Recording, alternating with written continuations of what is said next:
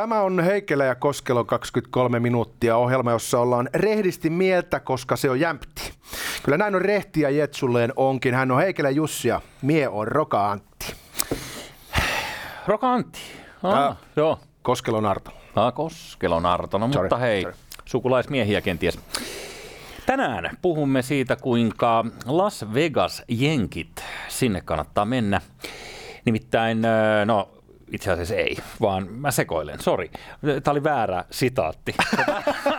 Joo, joo. Mitäs lehteä sä luet siinä? Ei, tota, tämä on Kalle, kun hetkinen. Helsingin Sanomat. Täällä tota, eh, Amerikois, niin jumalauta meinaavat veivata ö, yritysveron koskevaan koko maailmaa. Eli tällainen haave siitä, että jos sanaa tällaisia veroparatiiseja erikseen, niin, niin saa ehkä tulta purjeisiinsa asialla Janet Yellen, eli entinen Fedin johtaja. Siitä aiheesta, plus sitten, Saat selittää tämän mulle, koska mä luin sen otsikon, enkä tajunnut. okei, okay, En lukenut koko juttu. En mä tiedä tajuks mäkään, mutta mä voin yrittää. Okei. Sitten sen lisäksi, niin hei, äh, Saksa. Sehän on niin kuin Seppo Raito sanoi, tietynlainen maa. Mutta siellä meinaavat torpata nyt tämän elvytyspaketin, eli se mikä meilläkin on kepinokkaan nostettu, niin saattaa vihdoin käydä niin kuule, että Saksa ei hyväksy koko homma. Niin, käykö tässä taas sillä tavalla, että Saksa päättää Euroopan kohtalosta, niin hyvässä kuin pahassa. Eh, Puhutaan siitä toisena aiheena, mutta mennään ensin vaikka tuohon teikäläisen heikäläisen aiheeseen. Mennään vaan.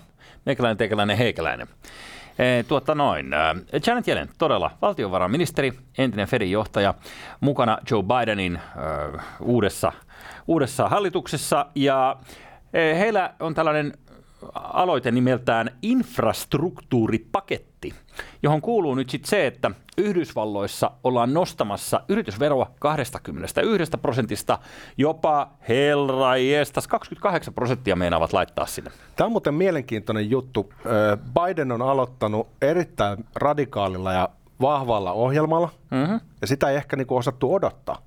Mutta sieltä tehdään nyt niinku aito, aitoja muutoksia sellaisella tavalla, mitä Jenkeissä ei ole nähty pitkään aikaa. Joo. Ja toi on niinku esimerkki siitä, toi, että jos nostetaan tuolla tavalla Yritysveroa. yritysveroa, niin tota, puhutaan isosta muutoksesta. Joo, ja ennen kuin mennään siihen, että miten tämä liittyy nyt koko maailmaan, tämä yritysveron nostaminen, koska siis IDIS on öö, tietysti muutakin kuin nostaa vain Yhdysvaltojen rajojen sisällä veroa. Mutta ennen kuin jengi saa mitään niin sellaisia sairaita ajatuksia, että et esimerkiksi niin kuin Yhdysvalloissa olisi kovempi yritysvero kuin meillä, kun meillähän tällä hetkellä yhteisövero, yritysten yhteisövero, jota maksetaan, on 20 prosenttia Suomessa. Ja nyt Janet Yelleni meinaa, että sitä pitäisi nostaa heidän 29, eh, 21 sinne tosiaan sinne 28 prosenttiin, niin nyt pieni selkeytys tähän, tähän hommaan. Nyt kun meillä puhutaan yritysverosta ja sitten annetaan prosentti 20, niin kysymyshän kuuluu, että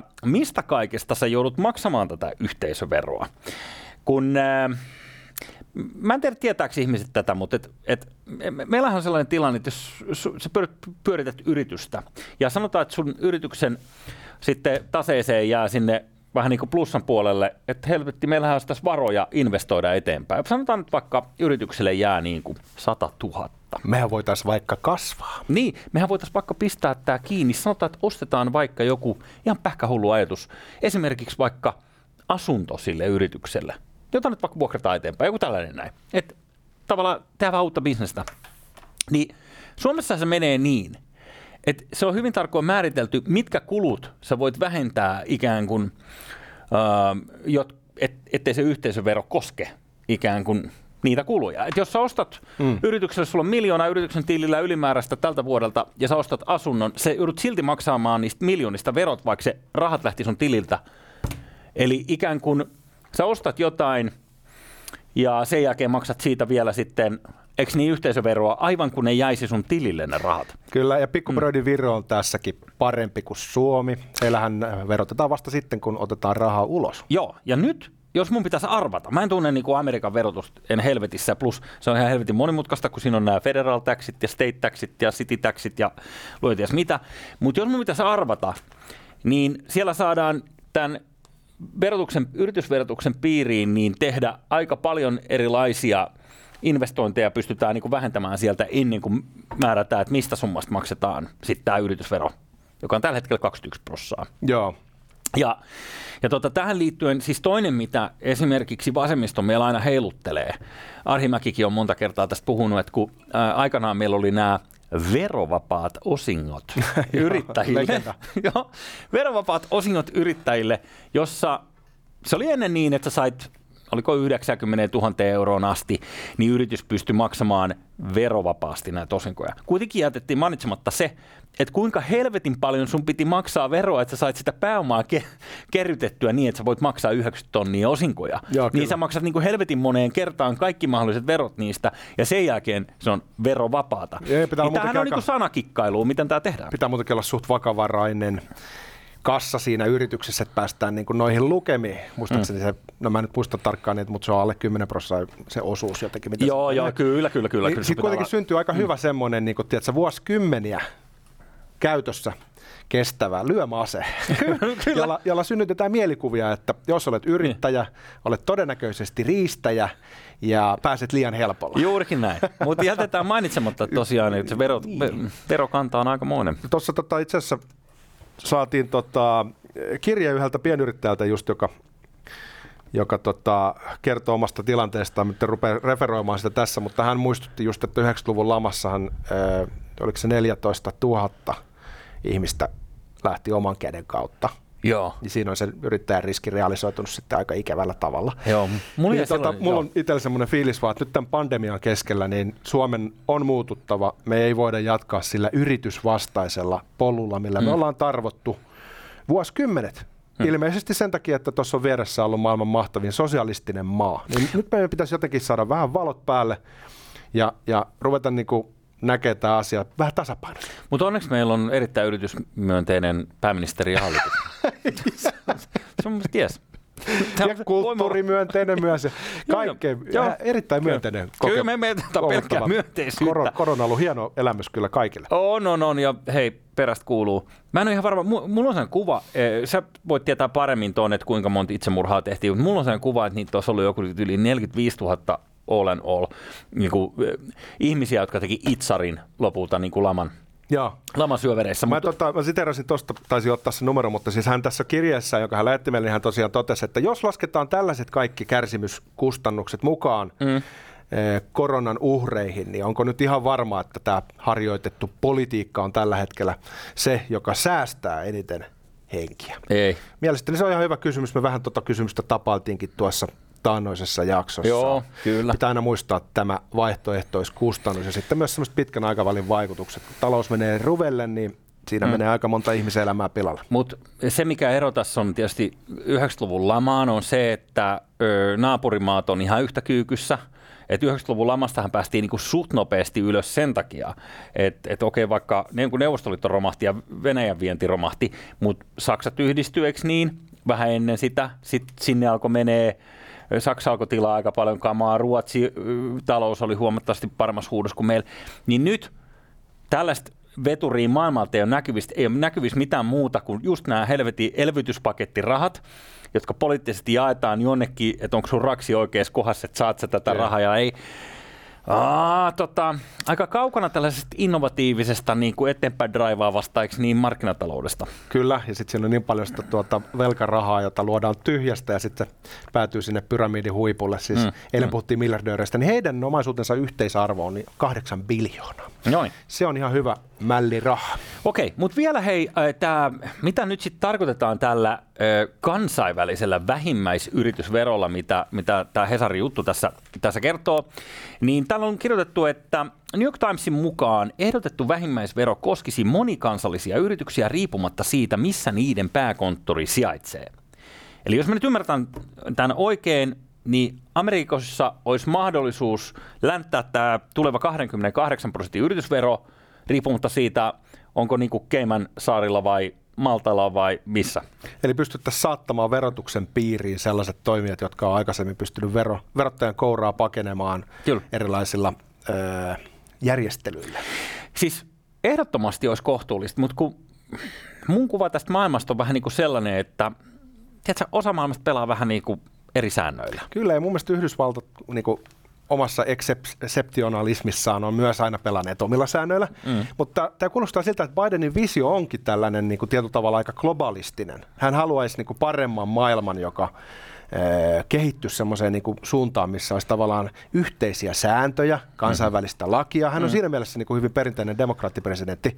Joo. Että hänellä on vähän tämmöinen, niin kuin, tiedätkö, unelma mm. paremmasta maailmasta. Niin onko tämä nyt semmoinen niin kuin askel kohti sitä vai onko tämä koistinen? tämä voi olla. Tämä voi olla koistinen. Tässähän tota, kun mä en ihan ota selvää nyt, että yhdysvaltalaisilla on muutenkin sellainen perversio, että äh, jos sä lähdet töihin ja muutat vaikka Puerto Ricon kotipaikaksi, niin sä saatat silti joutua maksamaan niin kuin Yhdysvaltoihin tuloveroa, siis ihan ansiotuloveroa ja tällaista. Et, et niillä on jo muutenkin se tavalla, että se verottajan koura – tulee aika paljon kauempaa kuin sitten taas esimerkiksi meillä EU-ssa, niin jos sä nyt muutat kirjat sinne, niin maksat sinne veroa, eikö niin? Mutta mut amerikkalaiset on niin päkkähullu ideoita. Ja sitten kun mä en ihan usko siihen, että sä voit jokaiseen niin Banana Republikkiin. No tätä mä just mietin. Niin kuin, että kun se, jos nyt ajatellaan muutenkin, miten jotkut hoidetaan tyyliin, siis suuressa osassa maailmaa, kun me ollaan silleen naiveet, me ajatellaan, että joo, että, kaikki, että on jotkut säännöt ja sitten kaikki pelaa niiden mukaan. Ei maailma toimi silleen. No, maailma on silleen, että okei, okay, jotkut säännöt, uh, miten me, hetkinen, miten me, miten me kusetetaan niitä? Että tehdään tällainen kirjanpito tähän, ja sitten sen jälkeen, kun joku tulee kysyä, niin me vaan näytetään tämä kirjanpito. Mutta meillähän on täällä erikseen tämä, miten me liikutellaan asioita. Kyllä, ja suuryritykset erityisesti Afrikassa on kunnostautuneet. Muun muassa tupakkayhtiöt, on, siellä on sellainen kulttuuri, että myydään yksittäisiä tupakoita, kun lapsille ei ole varaa koko aski. tällainen skene on ollut, että mennään ryöstökalastamaan kokonainen joku järvi tyhjäksi. Mm. Tiedätkö, kustaa koko homma. Perinteisestihän se on mennyt sillä tavalla, että Afrikassahan on kansallisvaltioissa lainsäädäntö kohdillaan. Et välttämättä kyse ei ole siitä juridiikasta, Joo. vaan siitä implementaatiosta, sitä ei enforcata. Eli se Tansanian presidentti voi sanoa suuryritykselle, joka toimii vaikka kaivosteollisuuden saralla siellä Tansaniassa. Joo. Kai te tiedätte, että meillä on tämä yritysvero ja se on 24 prosenttia. Ja Joo. joo, kyllä me niin tiedetään tästä. E, tiedät sä, että tässä olisi salkku, jos on sulle 10 miljoonaa dollaria ihan sun henkilökohtaiselle tilille. Et jos, jos hoidettaisiin se niin kuin näin, ja yleensä se sitten käy. Kato vaan, kato vaan. se onnistuu. niin silloin tota, valtiot pysyy heikkoina ja niitä veroja tosiaan ei saada kerättyä. Joo. Mutta olisiko tämä nyt sitten mulla, muutos siihen? Mulla oli yksi edesmennyt ystävä, joka oli jalkapalloagentti, ja hän myi erään pelaajan, tai hän agentoi yhtä pelaajaa, joka myytiin aikanaan Italiaan, ja tota, se meni se diili sillä lailla, että italialais seura maksaa pelaajasta, mm, sanotaan nyt X-summan, ja sitten siitä jyvitettynä ö, osa Y maksetaan yhtäkkiä jollekin kolmannelle firmalle ja se sitten ilmestyy seurajohdon ja. tilille toista kautta. Erittäin niin kuin, tuntuu, että, että tätä on vähän niin kuin paikassa kuin paikassa paitsi tietysti meillä Suomessa ei ole mitään korruptiota, niin kuin tiedetään. Mutta todennäköisesti kun Biden ajaa tota, niin se kuitenkin ajattelee ensimmäisenä Yhdysvaltojen etua, mm. eli tämän täytyy olla joku sellainen game, joka mahdollistaa sen, että he saavat enemmän rahaa. Just näin. Se, se on koko pointin ideahan on se, että älkää antako tämä hämätä kansainvälistä vähimmäisyritysveroa. Se tarkoittaa nimenomaan sitä osuutta, minkä yhdysvaltalaiset voi. Voiko sä kuvitella jotain, kun Googlella oli ainakin niitä toimintoja Irlannissa helvetisti jossain joo, vaiheessa. Joo, joo. Niin. niin sitten, mitäs ne irlantilaiset sitten sanoo, että kun Google ilmoittaa, että hei, sorry, me joudutaan maksaa jenkkeihin nämä yritysverot nyt, että me ei makseta teille enää mitään. Joo, no tämä on niin Ranskahan on tuossa ollut niin niin. terrierimäisesti käsittelemässä näitä asioita. Tietyllä tavalla myös EU-ssa pitäisi harmonisoida tämä lainsäädäntö. Mä luulen, että tästä voi tulla vähän sanomista jossain vaiheessa, jos tämä, jos tämä nyt menee läpi tämä, tämä paketti. Ja jäädään seuraamaan tätä, tämä erittäin Joo. kiinnostava aihe. Joo. Maailma muuttuu ja on tietenkin hienoa, että tavallaan tässä on nyt Yhdysvaltoja kauhistellen seurattu viimeiset vuodet, niin nyt siellä saattaa tulla jotain uusia avauksia, jotka sitten saattavat tuota muuttaa maailmaa, jos se saisi sinne vaikka terveydenhuoltouudistuksen. Katsotaan. On se hieno. Hei, Tämä on pitkä, toki turha tässä on meilläkään nauraa, sote-uudistus, se on Joo. ihan yhtä Joo. nopeasti ja liukkaasti liikkuva Sitä asia. on kuullut valmisteltu tämä... silloin, kun olisi pitänyt valmistella lainsäädäntöä, jolla saadaan rajat kiinni. Mutta tota, ei mennä siihen aiheeseen nyt, vaan mennään Saksa-asiaan, siis EUn elpymisrahasto tai 750 miljardia vai mitä se nyt onkaan.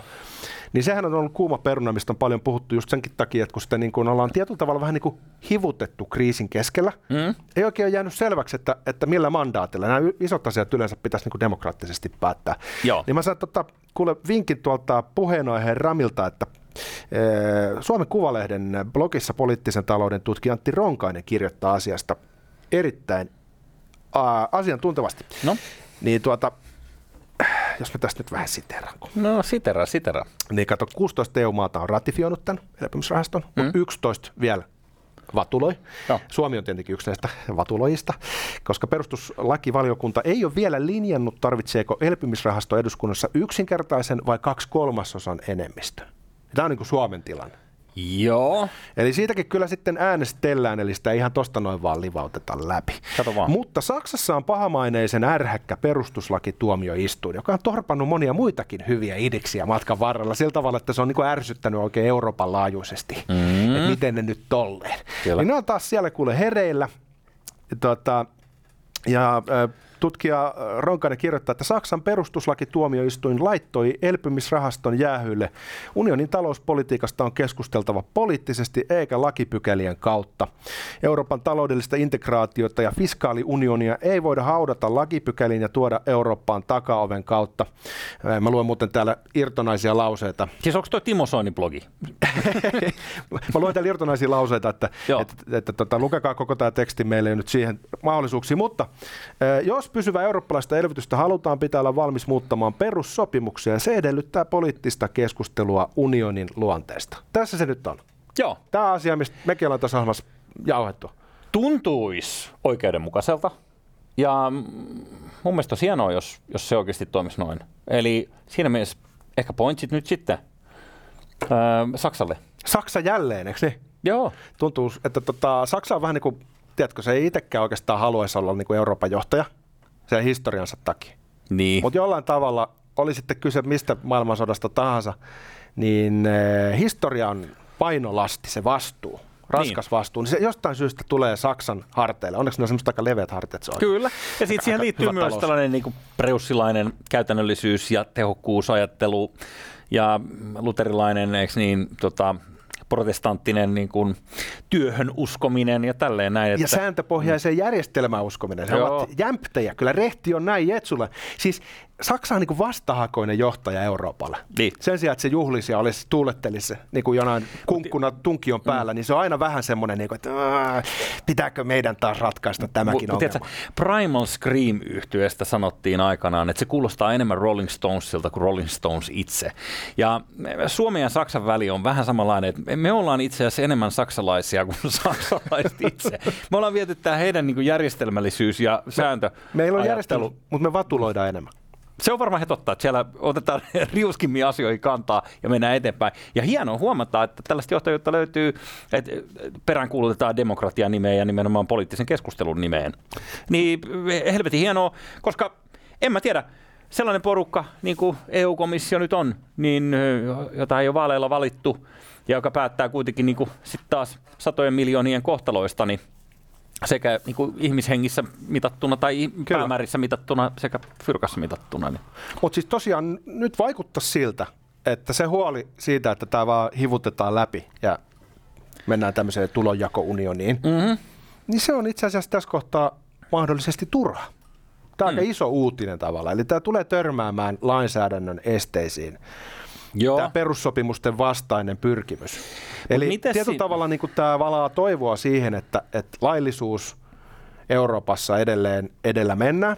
Sitten mm. toisaalta tulee semmoinen olo, niin kuin, että, että onko tämä EU tuomittu ikuisesti olemaan tämmöinen tilkkutäkkimäinen, kuten Euroopan koko maanosa mm. perinteisesti ollut, mm-hmm. keskenään kinasteleva, Joo. ulkopolitiikassa höyhenen kevyt. Jollain tavalla tiedät sellainen niin kuin iso tiedätkö, juottosika, jota Venäjä voi mm. kepillä tökkiä. Ja... Mä, mä en ole itse ehkä ihan noin toiveikas, että tämä suoraan palauttaa tavallaan uskon demokratiaan, koska tota, jos sä muistat sellaisen kuin Lissabonin sopimus, Tota, Joo. Siitä, joo. Niin mä en muista kaikki yksityiskohtia, mutta mut sen verran mä muistan, että se äänestytettiin ja todettiin, että ei. Sitten tehdään uudestaan vasta, okei, okay, no me vähän muokkaillaan tätä uusiksi, ja jadi jadi jaa, ja sitten taas uudestaan, no niin äänestetään, ja sitten äänestetään niin kauan, että se jumalauta menee läpi. Mutta toihan on Niin. koistinen. Joo, joo, obviously, kyllä. Okei. Joo, niin. Mutta mut siis tarkoitan vaan sitä, että okei, no, ö, sitten äänestellään, mutta kyllä mulla on niinku tietyt dubiot sen suhteen, että onko tämä nyt sitten kuitenkaan ää, näiden, näiden niinku, ehkä, ehkä sen pitäisi jumalauta olla, ehkä meidän pitäisi sinisilmäisesti uskoa siihen, että kaikki parlamentit keskenään päättävät itsenäisesti ja sitten sen jälkeen ikään kuin oikeus voittaa. Eh, no, ehkä, ehkä se menee niin, mutta mm, Mutta korona on ollut siis jonkin sortin epäsuora hyökkäys perustuslaillisuutta kohtaan, koska nämä poikkeustoimet aina johtaa sellaiseen tilanteeseen, missä perusoikeuksia joudutaan mm-hmm. typistämään. mm-hmm. Ja se ei tapahdu ilman hintaa. Tapahtuu semmoinen pikanopeutettu eroosio laillisuusperiaatteessa, jolloin mm-hmm. tavallaan epänormaalista tuleekin yhtäkkiä normaalin tuntusta. Ja tämä on niin niin suora seuraus ilman niin edes poliittista pahaa tahtoa siitä, että joudutaan laittaa tällaisia niin käsittämättömiä sulkuja päälle. Mm-hmm. Niin kyllä tässä ihan oikeasti, niin kuin, tämä on kuumottavaa, mitä nyt koronan myötä tapahtuu.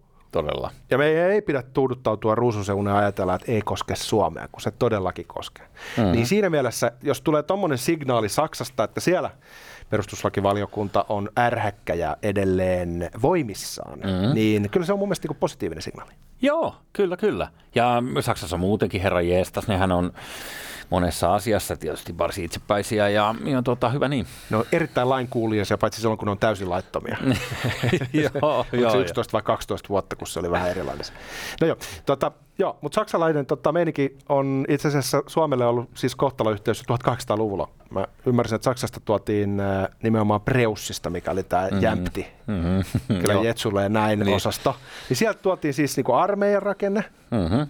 Joo, ja kävihän meidän jääkäritkin ennen, ennen tota Kyllä. itsenäisyyttä, niin millä helvetin sukellusveneellä niitä tuotiin sieltä. Tota, ja niitä oli ihan naurettavan vähän paljon suomalaisia joukkoja, lähetettiin sinne koulut, koulutettavaksi niin tavallaan niin vähäinen määrä, että tuntuu hullulta, että okei, tälläkö tämä niin kuin hoituu. Mutta Joo, mutta se on makeeta, kun koulutettu porukka, se on joskus kun näkee, kun tota noin Ranskan muukalaislegioona tyypit vähän sotii Afrikassa, sitten niillä on vasta sellaisia tyyppejä, jotka ei ole saanut edes alkeellisinta koulutusta, että miten tähdätään, niin se on kyllä ihan käsittämätöntä, miten se ammattitaito välittyy siinä.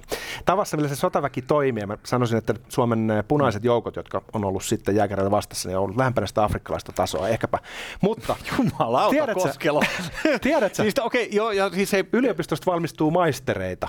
niin. Sattumaako? Ei. Sekin on otettu Saksasta. Niin kyllä. Totta. Meister. Meister, herr Meister, herr Mä Meister. dikkaan Saksasta. Todella, joo.